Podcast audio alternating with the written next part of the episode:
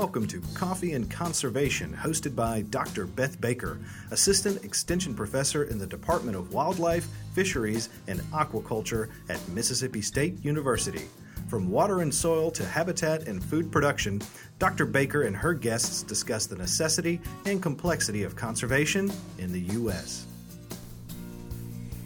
All right, everyone. Welcome back to another edition of Coffee and Conservation. I'm Beth Baker, and I'm here with Dr. Wes Berger today. He's the Associate Director of the university's Forest and Wildlife Research Center and Mississippi Agricultural and Forestry Experiment Station here at Mississippi State University.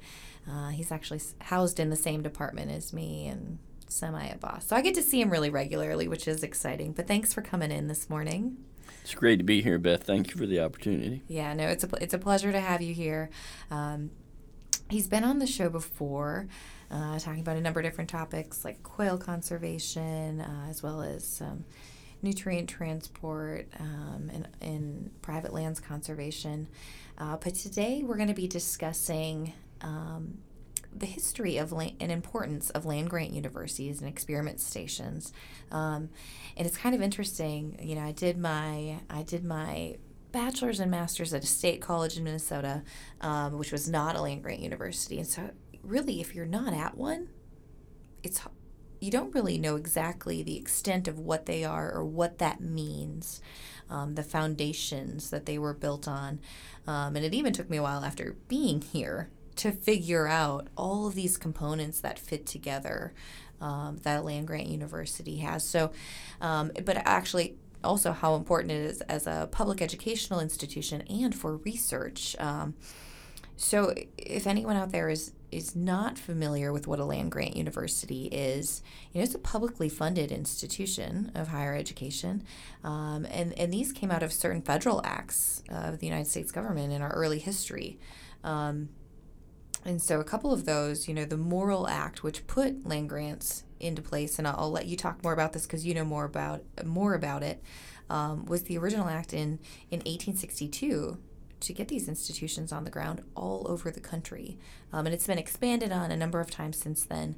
But just this incredible history that most folks, even folks who work at them, don't know about. So I think it's worth discussing, especially as it relates to conservation, because you know it's built in agricultural sciences and land management.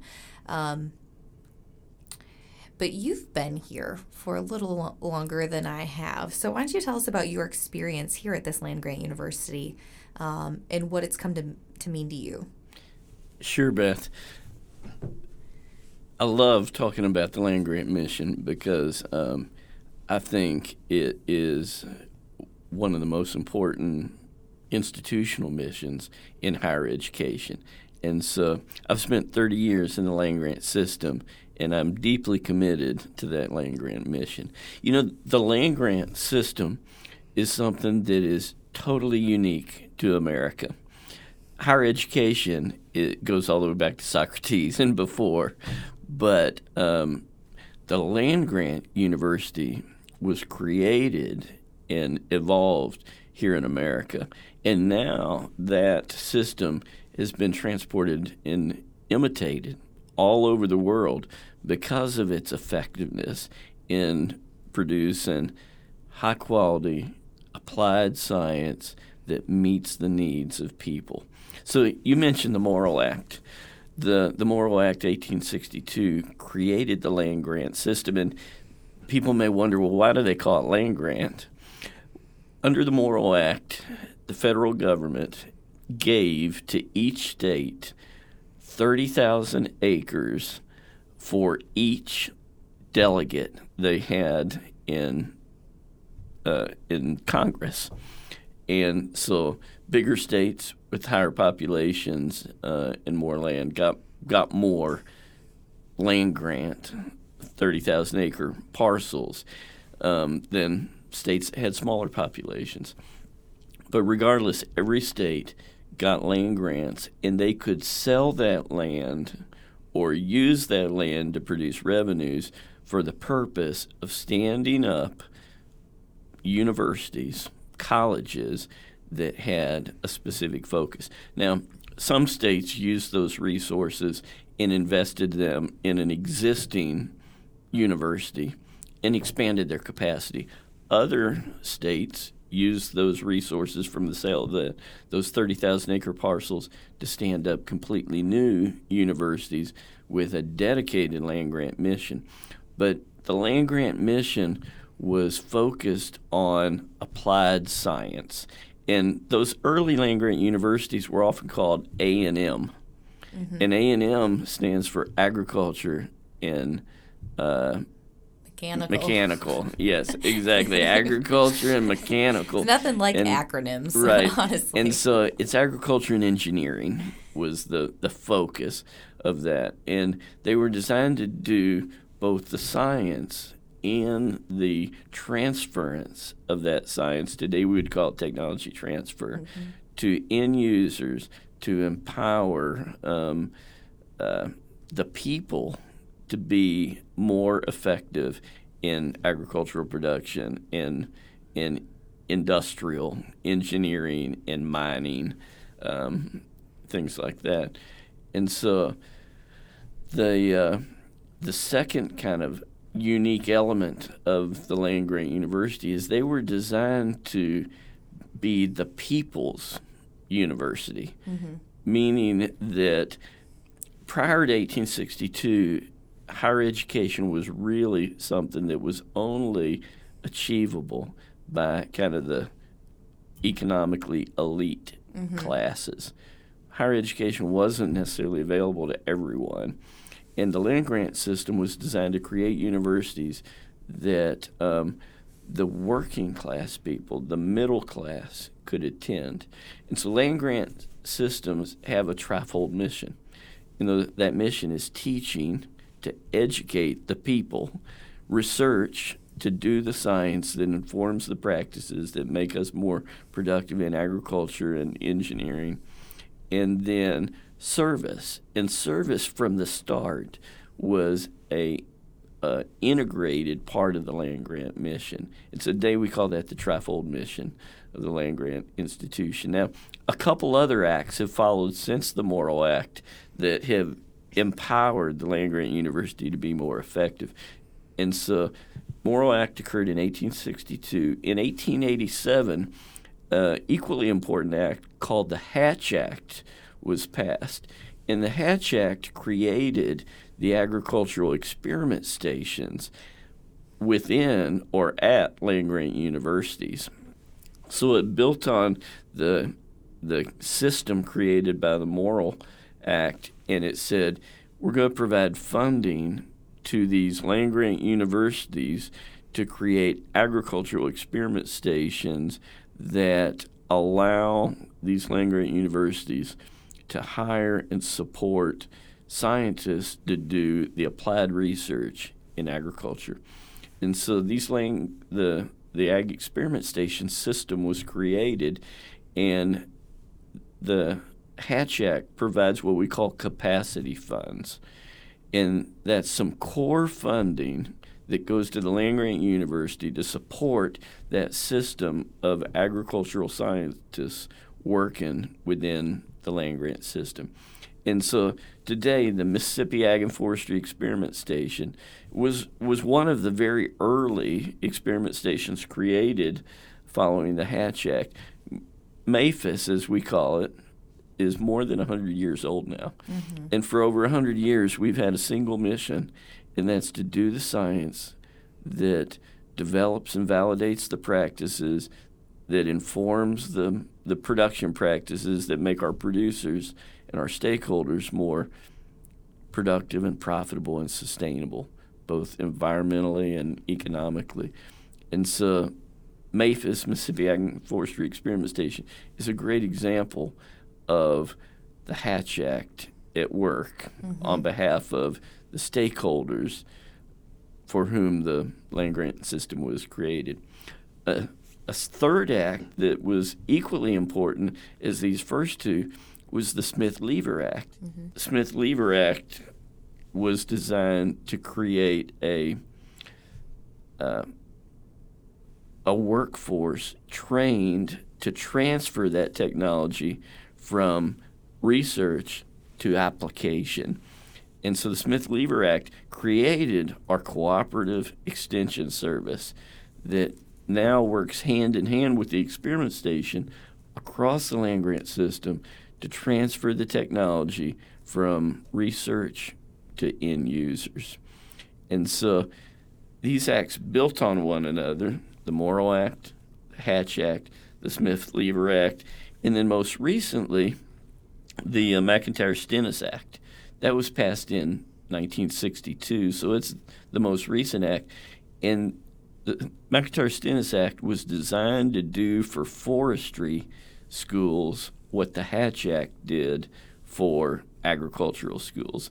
And so McIntyre Stennis provides capacity funding for forestry schools within land grant universities to um, support that core capacity to do forestry research. So collectively, these four acts have created this land grant system that is um, really the envy of the world mm-hmm. in terms of being able to do applied research and move that into application for the benefit of our stakeholders. Yeah, I'm I'm still um, blown away at the amount of infrastructure it creates uh, for, for, us university employees to to utilize. Um, and I think it's even hard to kind of picture. So, so so that our listeners can get an idea of the expanse of this. You know, because when you say experiment station, that could be just a small plot of area where we all are doing little bitty experiments, kind of things, kinds of things. But um, what does our experiment station look like as a physical entity?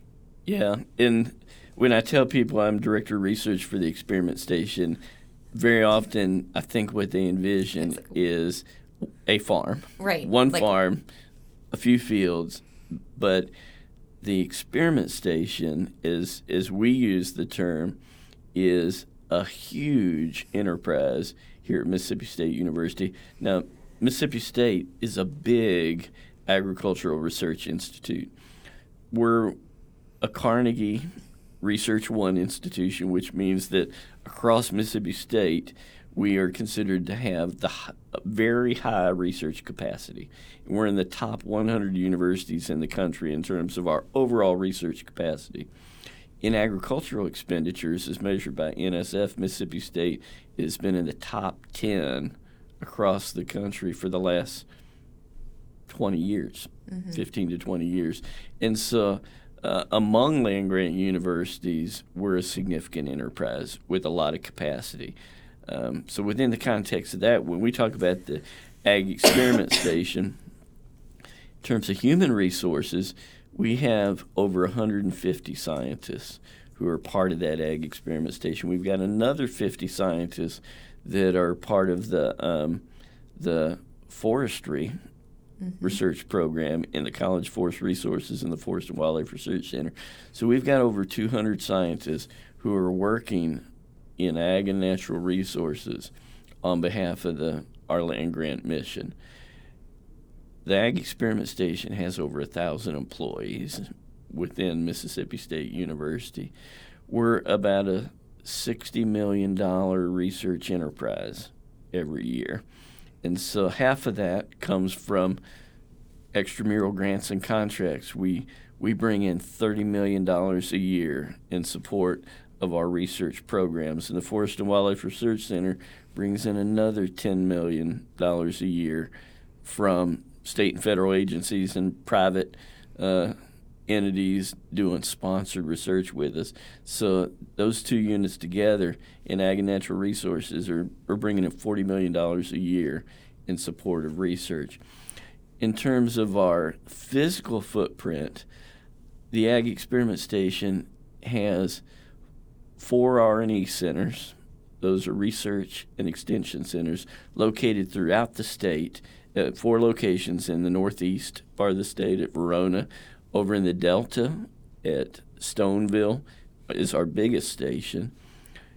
Down in Central at Raymond, we've got Central R&E Center, and then down on the coast we've got the Coastal R&E Center. So four of these R&E centers that um, have research facilities, farms, um, and then in addition to that, we have 16 branch stations So within these R&E centers, there are 16 additional farms that vary anywhere from 20 acres to 5,000 acres. And so it's a it's a big enterprise. It's incredible. And it's across the state and that's very intentional so that we can do work in every growing zone. Mm-hmm. In every soil type under all the different production systems. So row crop production in the hills and the prairie is quite different than in the delta. And so it's important that for us to be able to deliver information to our producers about the most effective production systems, we have to be working in systems that are representative of those producers' lands. And so that's why we have these four R&E centers and 16 uh, branch stations spread around the state so that we can develop and evaluate management practices within the context of local growing conditions. Mm-hmm. Yeah, and it, it's uh, it's it's incredible that as an em- employee within the system too, if I wanted to do on farm conservation research, I could almost go anywhere in the state and and find uh, a Mississippi State resource or someone who's somehow connected to the system that that would allow me to work on their property. And so that's another thing I wanted to touch on because even though we have all of these resources, we still work with uh, landowners that are not necessarily affiliated with the university to do on farm research uh, on their properties. And, um, and that can be challenging, but how important is it for producers or how, you know, how could a producer uh, get involved in university research or get involved with land grant universities and our experiment stations. Um, because sometimes, you know, the way we manage it on a research farm, manage a, a crop that we're growing, wouldn't always match the decision making that a producer has to do if it's tied to, as we've talked about, their profitability, uh, resource limitations that they might have, things like that. You're exactly right, Beth. And there's a number of reasons why we do work both on our experiment stations and also on private working lands, mm-hmm. on real farms. And um, both of them are critical to the overall land grant mission. And so our experiment stations provide us that range of geographic conditions and soil types to be able to do validated, replicated small plot research uh, in every region of the state so that we can evaluate, say, in terms of varietal selection. One of the most important decisions a producer makes is what variety of corn or soybeans or cotton to plant. Well, we have something called our official variety trials. And for soybeans, for example, every year we'll evaluate 200 varieties of soybeans in every region of the state under irrigated and non irrigated conditions um, with both Roundup Ready and, and conventional technologies. And so that official variety trial provides scientifically valid, replicated small plot research to help a producer understand how these varieties are likely to perform on their farm in that region. It's really important information. Mm-hmm. But still, that's only nine sites, maybe, or 10 sites we might do that at across the state. And they're small plots. When we do small plot work, we try to minimize the amount of variation among experimental units so that all our plots are as identical as possible, right. with the exception of the treatment that we're imposing on it. We do that to be able to isolate and measure the main effect of that treatment, say variety mm-hmm. in this case. But it, in doing that, it doesn't really reflect how variable things are out there in the environment. And so, one of the reasons that we do on farm work is once we narrow down the range of practices or the varieties from the small plot works that we do on our experiment stations, then very often we'll go and do on farm trials. And instead of 200 varieties, we may work with only the 8 to 10 that we think are most likely to uh, be the right ones for that um, geography. And we'll put in those plots at a larger scale um, across a much bigger acreage on that farm. In, in doing that, we capture a whole lot more of the normal variation in soil type and hydrology and drainage and mm-hmm. everything that occurs out there on the farm. And it gives us an opportunity to um, evaluate these technologies at a little bit different spatial scale under more realistic operational conditions than the small plot work that we do. The other advantage working on on private landowners is people want to see the science that we do actually works right. in their backyard. Right. And so it's one thing to say we did this on our experiment station at Stoneville and here's the result. It's another thing to say, we did this on your next door neighbor, and here's the result. When people see that it works in their own backyard, then they're more likely to adopt that technology. Mm-hmm. So, our our research program is equally dependent on both experiment station conducted research and on farm research projects. Yeah, I, I'm glad you explained that so well because there there are trade offs to both, right? You know, you don't sure. have that variability at the small scale, but it's incredibly and logistically almost impossible, um, and financially ridiculous to try to do all these different trials at a field scale. Like it just wouldn't right. be um, economically or logistically feasible. So that's again, uh, just to reiterate your point, why both scales are important to moving um, technology from a trial period through an adoption adoption period. Um, and you know, our our system, as we've talked about, our land grant university and experiment station here um, in Mississippi is is pretty um, admirable, and, and there are other land grant universities around the country that are even larger um, and even have more capacity, more students, whatever it may be.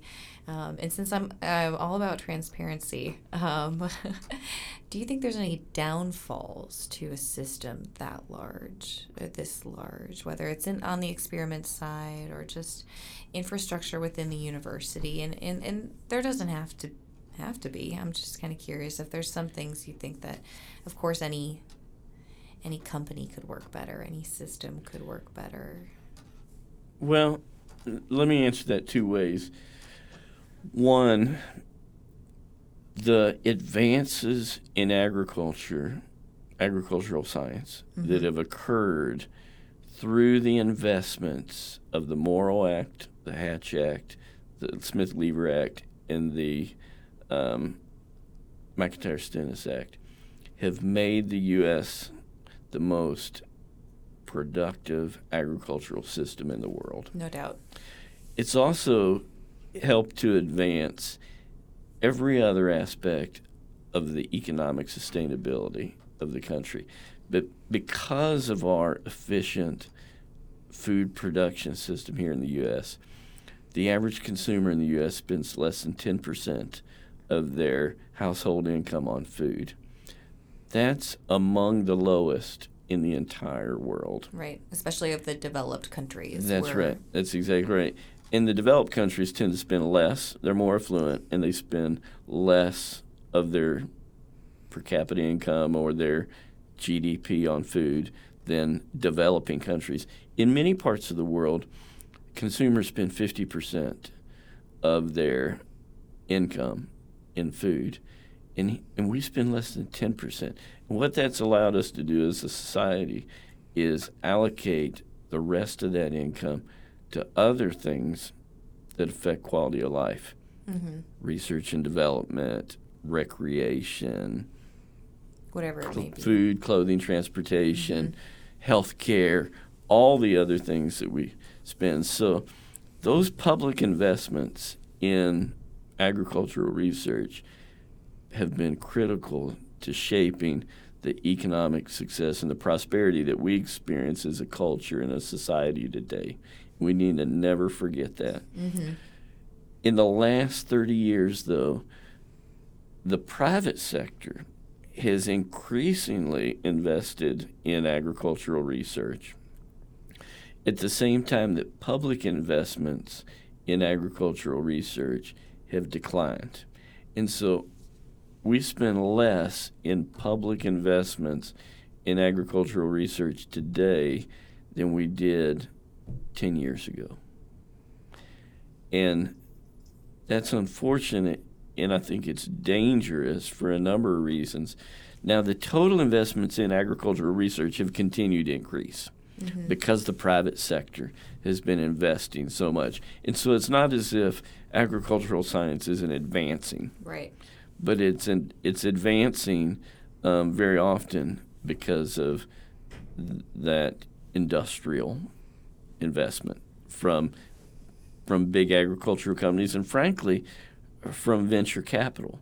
Today there are is billions of dollars literally being poured into agricultural science by venture capitalists because they recognize the um, the both the opportunities and the need to um, increase global food production and food security and food quality, Mm-hmm. um, and and agriculture is big business. In, in fact, it's the biggest industry Yeah. globally on the planet. And so it makes sense to invest in it. But that public investment is critically important.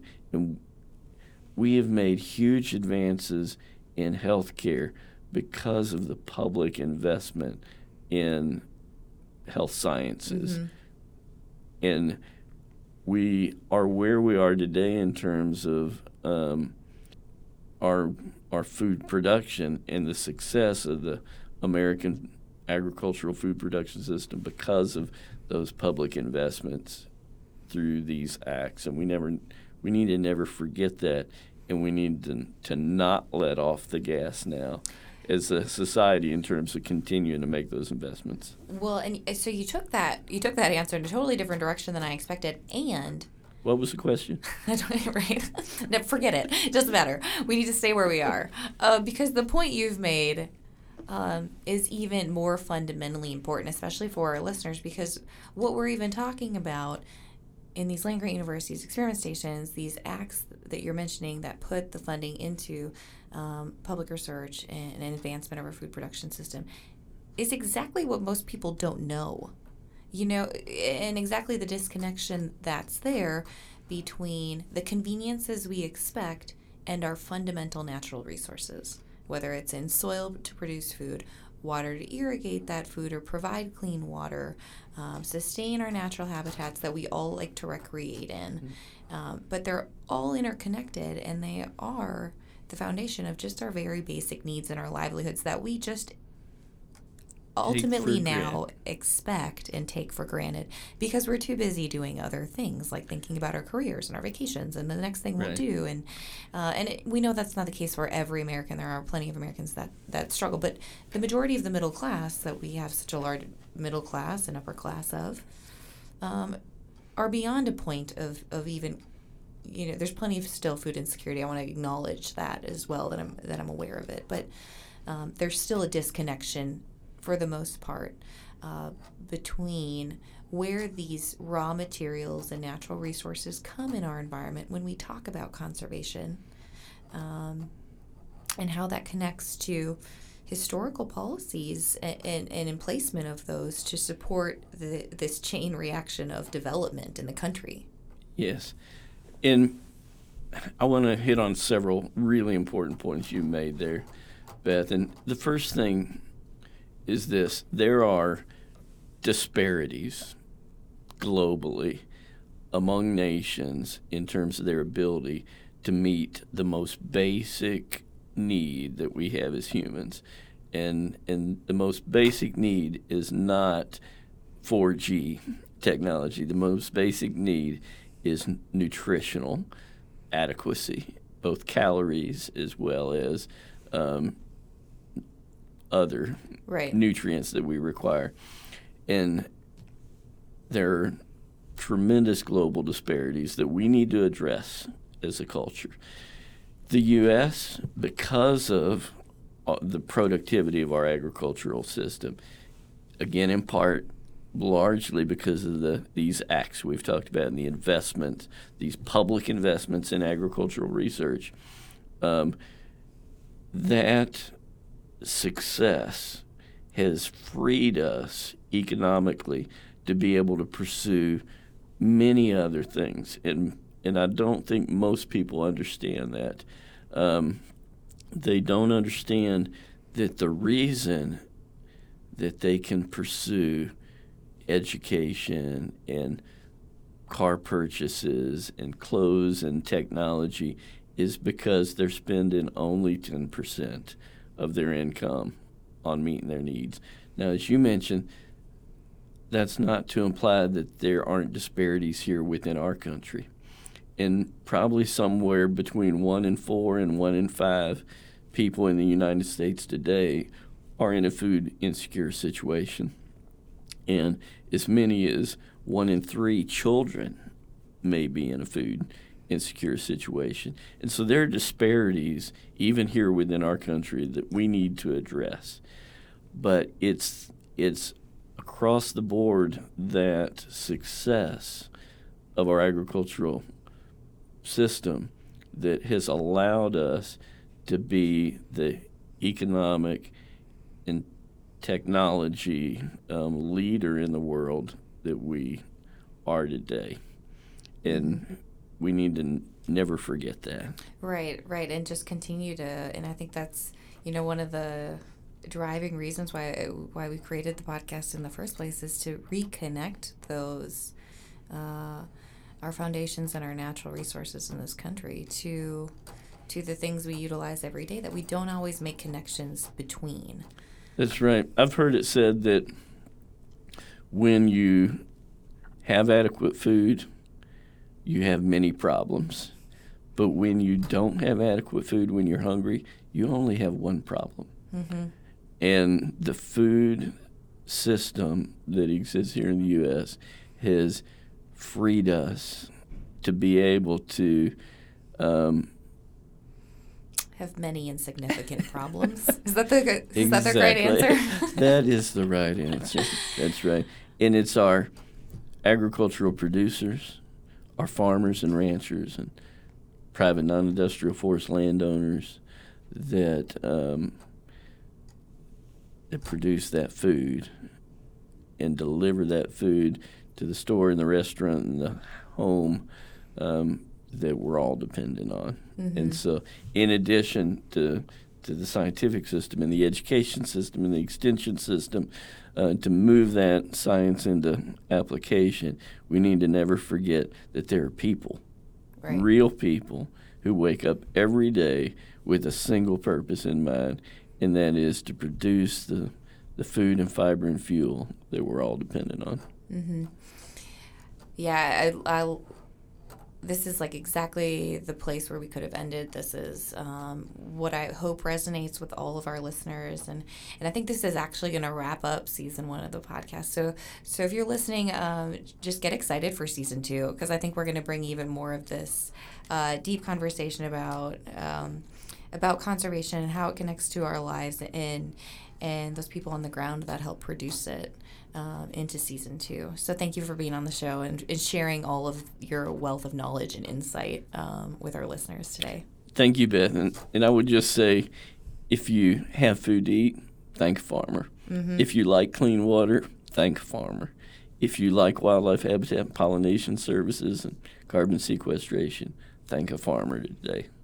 And if you haven't been to a farm, you should put that on your list of vac- vacations. Agritourism is booming, um, and and it's nice to see where where your food and fiber comes from, um, and then it will give you a chance to thank them too. All right, Thank you. Thank you. As always, you can find more information on our website or in the show notes after the show. And we always want to acknowledge and thank our primary sponsor, the Mississippi Natural Resources Conservation Service, for their support of this podcast. Thanks for joining us for Coffee and Conservation. To find out more about the topics discussed, visit the REACH website at reach.msstate.edu or the Mississippi State University Extension Service website at extension.msstate.edu.